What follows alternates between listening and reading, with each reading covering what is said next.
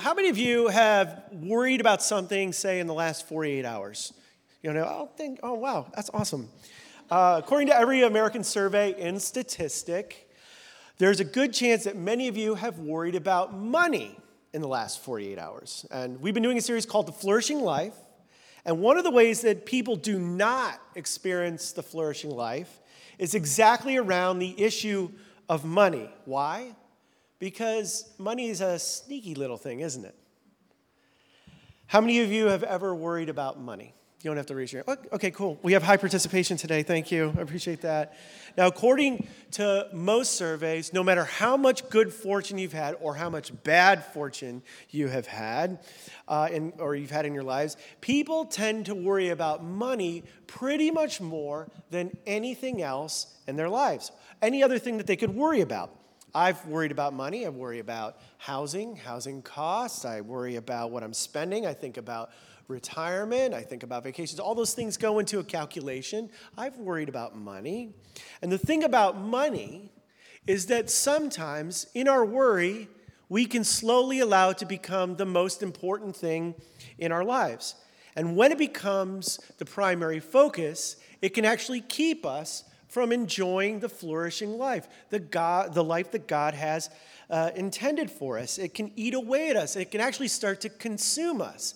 And it doesn't happen overnight, but it can do this over time.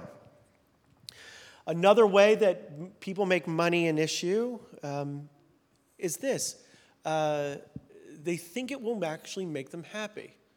And I have a question why are some of the most wealthy people in the world some of the most miserable people in the world? Why is that? Why is that?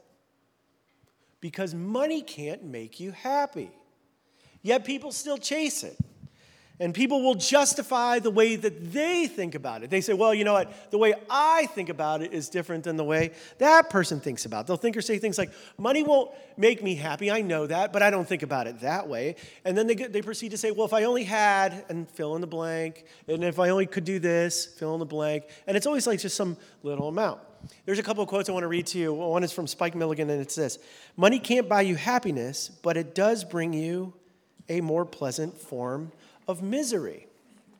Um, I don't even know who David Lee Roth is.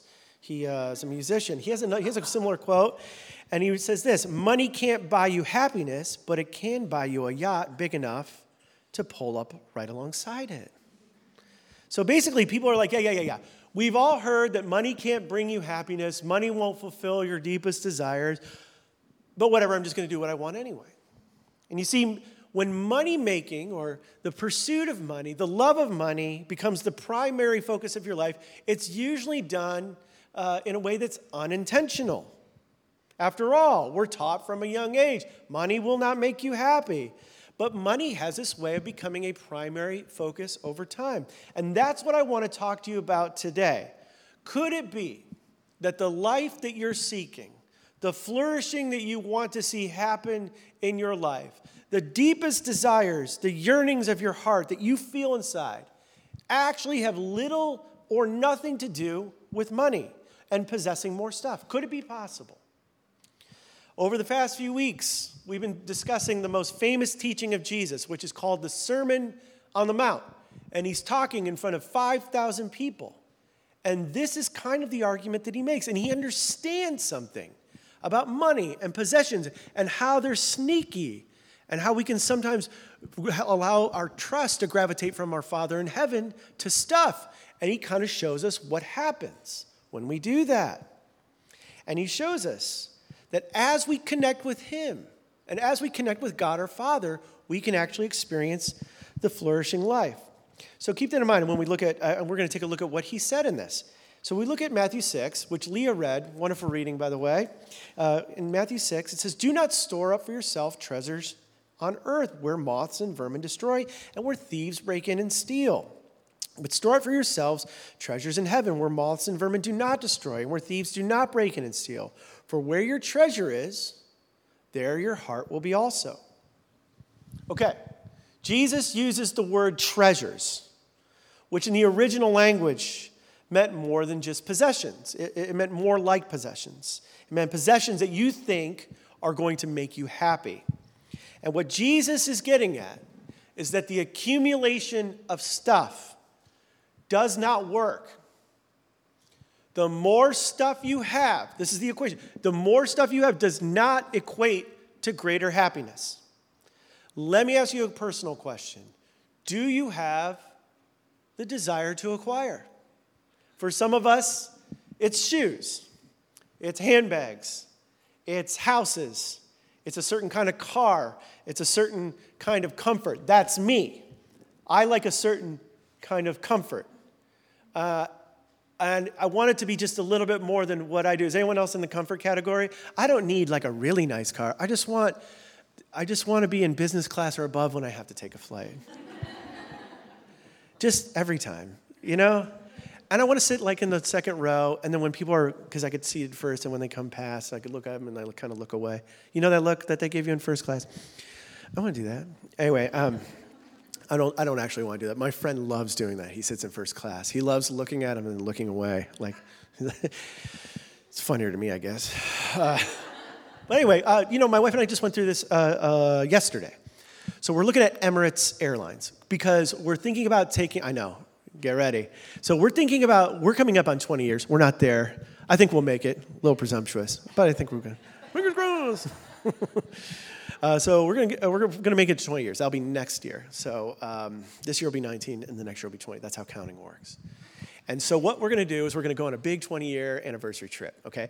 And we're like, why don't we go someplace? Let's check out the Maldives or something like that. And what do you do when you want to go to someplace you've never been to, like the Maldives or whatever? That's right you go to YouTube and you look up uh, vloggers who have been there and you see what they did. Okay, so that's what we did. And we looked up this one couple and they're all Australian and they're a couple and they're like, well, they won't tell the thong. And they gave us three options. You like my uh, Australian accent? Good day, mate.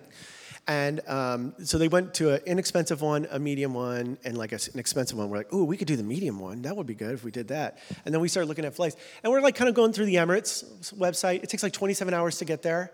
Uh, and we're like, oh man, I don't want to sit and coach to Emirates. And they're like, well, what's like a coach economy plus? And they're like, well, what's business class? And then we started really looking at the finishes in the first class cabin, which you get your own little pod, and it's inlaid with 24 karat gold and private thing. And we're like, we should do it. And then we like loaded up as if we were going to buy it that day. We're just getting estimates. It was $25,000 a ticket. And we're like, oh, comfort. Comfort drives me. And we sometimes, if you're similar to me, you want to be comfortable too. And Jesus says there's two kinds of treasure there's earthly treasure, and for some of us, that's the seeking of comfort or its possessions. And then there's, there's heavenly treasure. And earthly treasure is the stuff we acquire the shoes, the boat, the car, the things, the clothes, whatever. And those things, there's nothing wrong with those things, but those things are temporary. And the satisfaction we can get for them is limited, it doesn't last. But there's another kind of treasure out there. It's more important than the next flight or the next vacation or the next whatever. Jesus invites us to value things that are eternal uh, over what is temporary. And it doesn't mean we just don't enjoy some of the temporary stuff. He says, he says, just don't chase after it.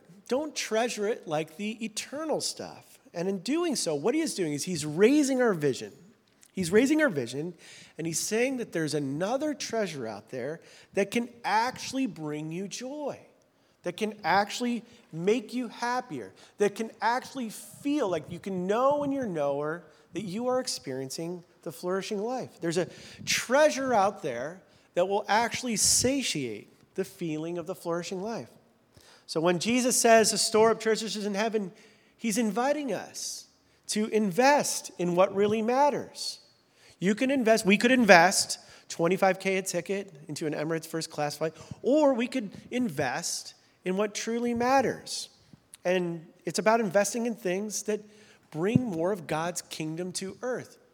And what the Bible says is that we get to participate in remaking our world, that, that God chooses just not to do his thing on earth without humans, we get to do it together. So when we join up with what God is doing in the world, we're participating, we are co creating with the Creator and making things new. For example, when you invest in another person, when you invest your time, when you invest your energy with someone here at Pax City, someone in this room, you say, I'm going to make time to meet with this person.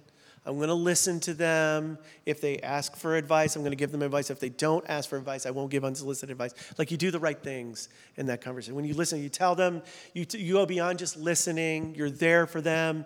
Maybe you speak into their life and you say, Here's what I see in you. Here's the good things I see God doing. Here's the potential I see in you. When you do that stuff, that has impact. That is, has real impact, and that's what the kingdom of God looks like. And that's the stuff of the kingdom. Why? Because God loves people. And when you and I love people and we care about them, we're aligning with God's kingdom. So that's what it looks like to store for yourself treasures in heaven. So, that, um, so in his first statement, Jesus challenges us to resist storing up treasures uh, on earth and in uh, instead store them in heaven. The second example that Jesus uses is the problem of wealth in our eyesight. It's very fascinating. He says, The eye is the lamp of the body. If your eyes are healthy, your whole body will be full of light. But if your eyes are unhealthy, your whole body will be full of darkness. If then the light within you is darkness, how great is that darkness? Does that seem a little cryptic? I'm going to break it down for you. What is he talking about here? Now, what Jesus is doing here is actually pretty quite brilliant. The words healthy and unhealthy are likely translated in the original language to also reflect generosity and stinginess. What he's talking about is generosity and stinginess. And he's showing us that wealth and possessions, how we handle those things, reveal what's already going on in our heart around generosity or stinginess. It reveals what's happening inside of us. His point is simple. A great way to know if you're aligned with Jesus is that if you're filled with the light of Jesus, generosity will flow out of us. And if you're filled with darkness, if we hold on too tightly to what we have, then stinginess will flow out of us. So, when it comes to generosity, what Jesus is saying here is simple. Your actions speak louder than your words, and your actions and my actions reveal our true heart condition. So, let me ask you a personal question What's going on inside of you when it comes to money and possessions? Do the actions of your heart reveal generosity, or does it reveal stinginess? Jesus uses a third metaphor to address the problem of money, and it's pretty straightforward. Of all the metaphors we've seen, this is the most straightforward. He says, No one can serve two masters. Either you will hate the one or love the other, or you will be devoted to the one and despise the other. You cannot serve both God and money. Now, it doesn't take a theologian to understand what he's saying. He's saying there's two masters, there's money and there's God. You can't serve both. You can't have serve both God and money. You just can't. You see, money is tricky. Money is powerful. It will divide your thoughts and your emotions up inside of you. So essentially, what Jesus is saying is listen, if you're going to follow me, if you truly believe that I am offering you the full and complete life, that my way of living is superior than humans' best version of, their, of, of the way of life, if you believe that, then you're going to have to put money and possessions in their proper place. You don't have to swear it off, you don't have to do all these things, but you have to learn to keep them in your proper place. So then, after stating the problem of money, what it does, and how we should think about it, Jesus gets at it this he uses this challenge to get at the very heart of the issue. He says, Therefore, I tell you, do not worry about your life, what you will eat or what you will drink, or about your body or what you will wear. Is not life more than food, and the body more than clothes? Look at the birds of the air. They do not sow or reap or store away in barns, and yet your heavenly Father feeds them. Are you not much more valuable than they? Can any one of you, by worrying, add a single hour to your life? Question Have you ever added more time to your life by worrying? No. Let me ask you another question. Have you ever logged into your bank account and looked at your checking account and just started intently worrying? And has your bank account ever gone up? oh my God, I'm a millionaire. No, because worrying doesn't actually add any money to your bank account and it doesn't take care of the financial issues that you face or anything. Let me ask you another way Does worrying do anything productive at all whatsoever? This is a no brainer. No, that's right, Kate. No. Worrying, you know what? No one ever said, hey, you know what works? I know you, little life hack, worrying. Worrying works. No, it does not work. He goes on, he says, and why do you worry about clothes? See all the flowers of the field. They do not labor or spin. Yet I tell you that not even Solomon, who was a very famous uh, king of Israel, former king of Israel, not even Solomon in all his splendor was dressed like one of these. If that is how God clothes the grass of the field, which is here today and thrown and tomorrow is thrown into the fire, will he not much more clothe you, you of little faith? So do not worry, saying, What shall we eat, or what shall we drink, or what shall we wear? For the pagans, people that don't follow God, uh, that's, that's like a term. This is the people that do not follow God or care about what God has to th- say. They run after these things. And your Father in heaven, your heavenly Father, knows that you need them. And so Jesus is getting at the very thing that keeps us from the flourishing life. An unhealthy focus on money can reveal the true issue of the heart, which is worry. And Jesus says, Don't worry. Do not worry. You do not have to worry. Do you believe that? Do you understand that? You don't have to worry. Now, I know as you sit here at 10:49 a.m. on a Sunday morning, you go, it's a lot easier said than done. Don't worry. It's like the equivalent of saying, just don't think about it. I recognize it. Easier said than done, right? But what's helpful here is that Jesus gives us a reason not to worry. He says, Look at the birds, look at the fields. Aren't you more valuable than them? I'm going to take care of you. I think the problem is, is sometimes we think, oh, the scriptures were written so long ago and there's this gap or this distance between what was said so long ago and what's applicable to me. I have to ask you another personal question. Will we believe here, uh, let me set it up though, will we believe at Pax City, at this church, is that God still speaks? That He's with us in this room right now? That He has not developed a case of cosmic laryngitis? That He is around, that He's speaking, and He wants to speak to you and to me. So, have you allowed the Creator of the universe to speak into your life, to tell you how valuable you are, how loved you are, how important you are? Because that's what He wants to do if you'll allow Him. And when you allow Him to do that, that just doesn't change you in your mind, it changes you in your heart because you're experiencing the care and the joy and the love that God has for you. And if you haven't, I, I feel compelled to say this you are valuable. God sees you. You know what God knows? He actually knows more about your finances and the things you're concerned about. He knows those issues better than you do. And God loves you so much that He sent His Son to die for you to show that He loves you. And He loves me. And you need to hear that you are not alone. I don't care what you've done in your past, what you're doing now, or what you will do in your future. God is with us. He desires to draw close to us. He's with you. You know, Jesus just doesn't leave us to figure this out on our own. He actually offers a solution. And here's your solution He says, Seek first his kingdom and his righteousness, and all these things will be given to you. Therefore, do not worry about tomorrow, for tomorrow will worry about itself. Each day has enough trouble of its own. Okay, get this.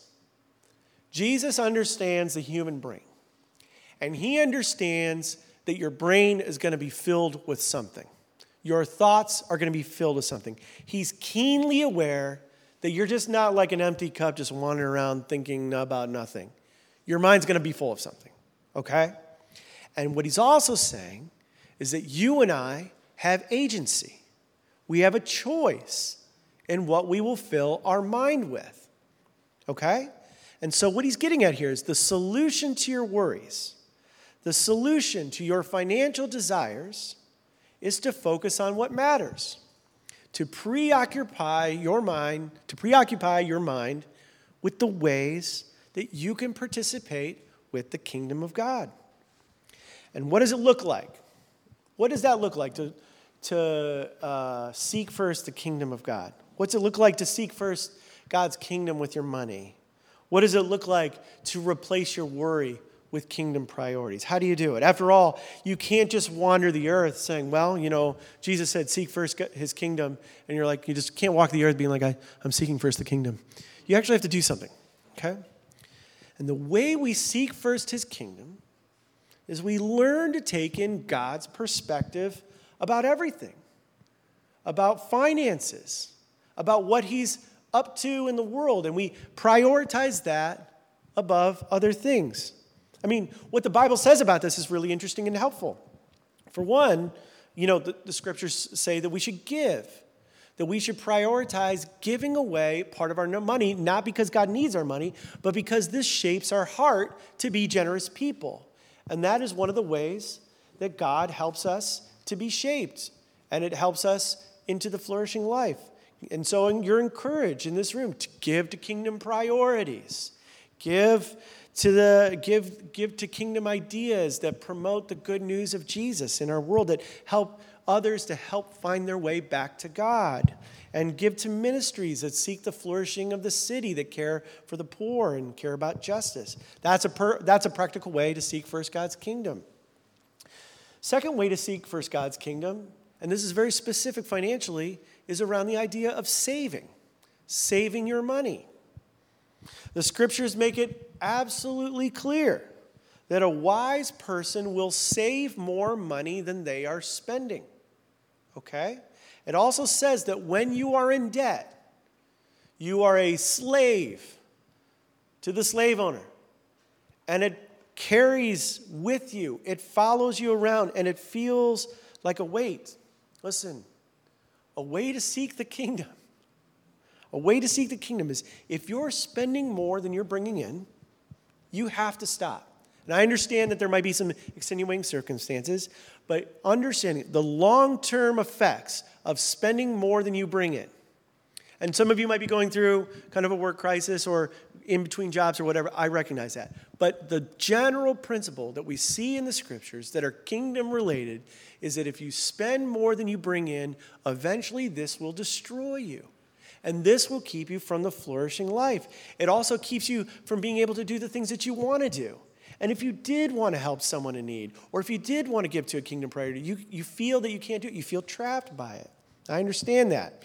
I just read an uh, article that uh, consumer debt in the United States is at an all time high. Um, I think it's around $21,000 uh, per, per family. Uh, it's around that. Um, if I'm off by a few thousand dollars, don't tell me. I don't want to hear any feedback from you whatsoever on that number, but it's around that. It's, it's like enough where you go, ooh, ooh, that stings a little, okay? But the good news is, in all of this, is that there's hope. There's hope. If you or someone you love is struggling financially, if debt has become a real thing, there are tools and resources that can help you. You will not get out of debt overnight, but you can get out of debt eventually. There are ways of prioritizing and changing the way you think about money, which are there's some kingdom principles around that that can help you get on a healthy path. And I'm not going to share with those with you right now, but if that's you, and I understand that money and not making and debt can feel weird or awkward or even a little bit shameful. I'm not here to make it feel shameful, but if you need help with this, uh, I have some resources. Our team has some resources. We'd love to point you in the right direction. Listen. Jesus is sitting there with this big crowd, and he says, You need to be free from the grips of money. And the reason you need to be free from the grips and the, the misprioritization of money is because it's connected to worry and it's connected to provision and what God wants to do. And Jesus says in the scriptures, as he says to us here, that you can be free from that.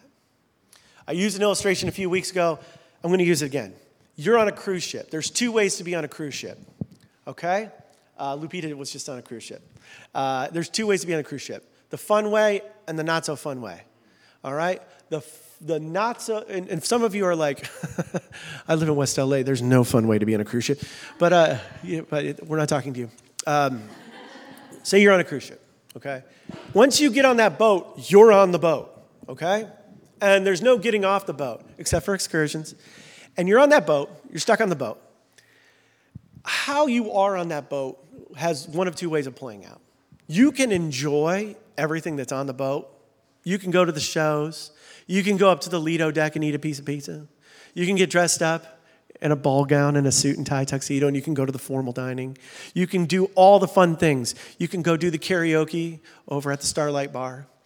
There's, I, there's literally thousands of functions. Or you could walk yourself to the very front of the ship, kind of like Leonardo DiCaprio, and you could just be looking over the edge the whole time, being like, "Oh, I hope, uh, I hope we don't run into some I hope the boat doesn't crash. I hope we don't run into a sandbar. Or I hope this boat doesn't sink. And you could be freaking out the whole time. And you're like, you're looking up at the captain and you're looking down at the ocean. You're looking up and you're like, I hope this thing is all right. And you could ruin the whole trip by just standing on the front of the ship. Now, which way would you prefer to be on a cruise ship? Well, if you had to be on a cruise ship, which way would you prefer to be? It's the first way, not the second way.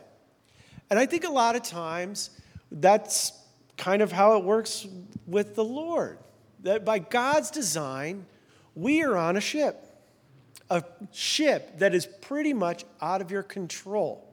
You have, I hate to say this to you, the amount of control you actually have in life is not that much. But God is in control. And what we see from the scriptures is that God loves you, that He's with you. And He's with you. And he, and, but we see that you're not just on any ship, you're on God's ship. And God has everything under control. God has your back. God will provide. So preoccupy your mind with the good stuff. The ship will get there. You will be okay. Everything is going to be all right eventually. So, I'm going to close. I want to say this. I really want each of us to experience the power that comes from the confidence that God is with you in your life. He's with you. He's with you.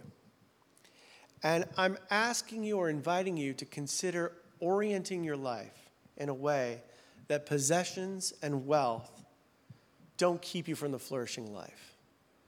And Uh, my prayer is is that the life you always wanted would come from God as you press in and give him the opportunity to do it.